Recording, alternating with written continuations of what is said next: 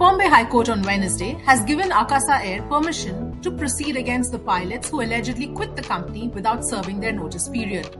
Justice SM Modak, in his oral order, has said that the company can approach the court in Mumbai.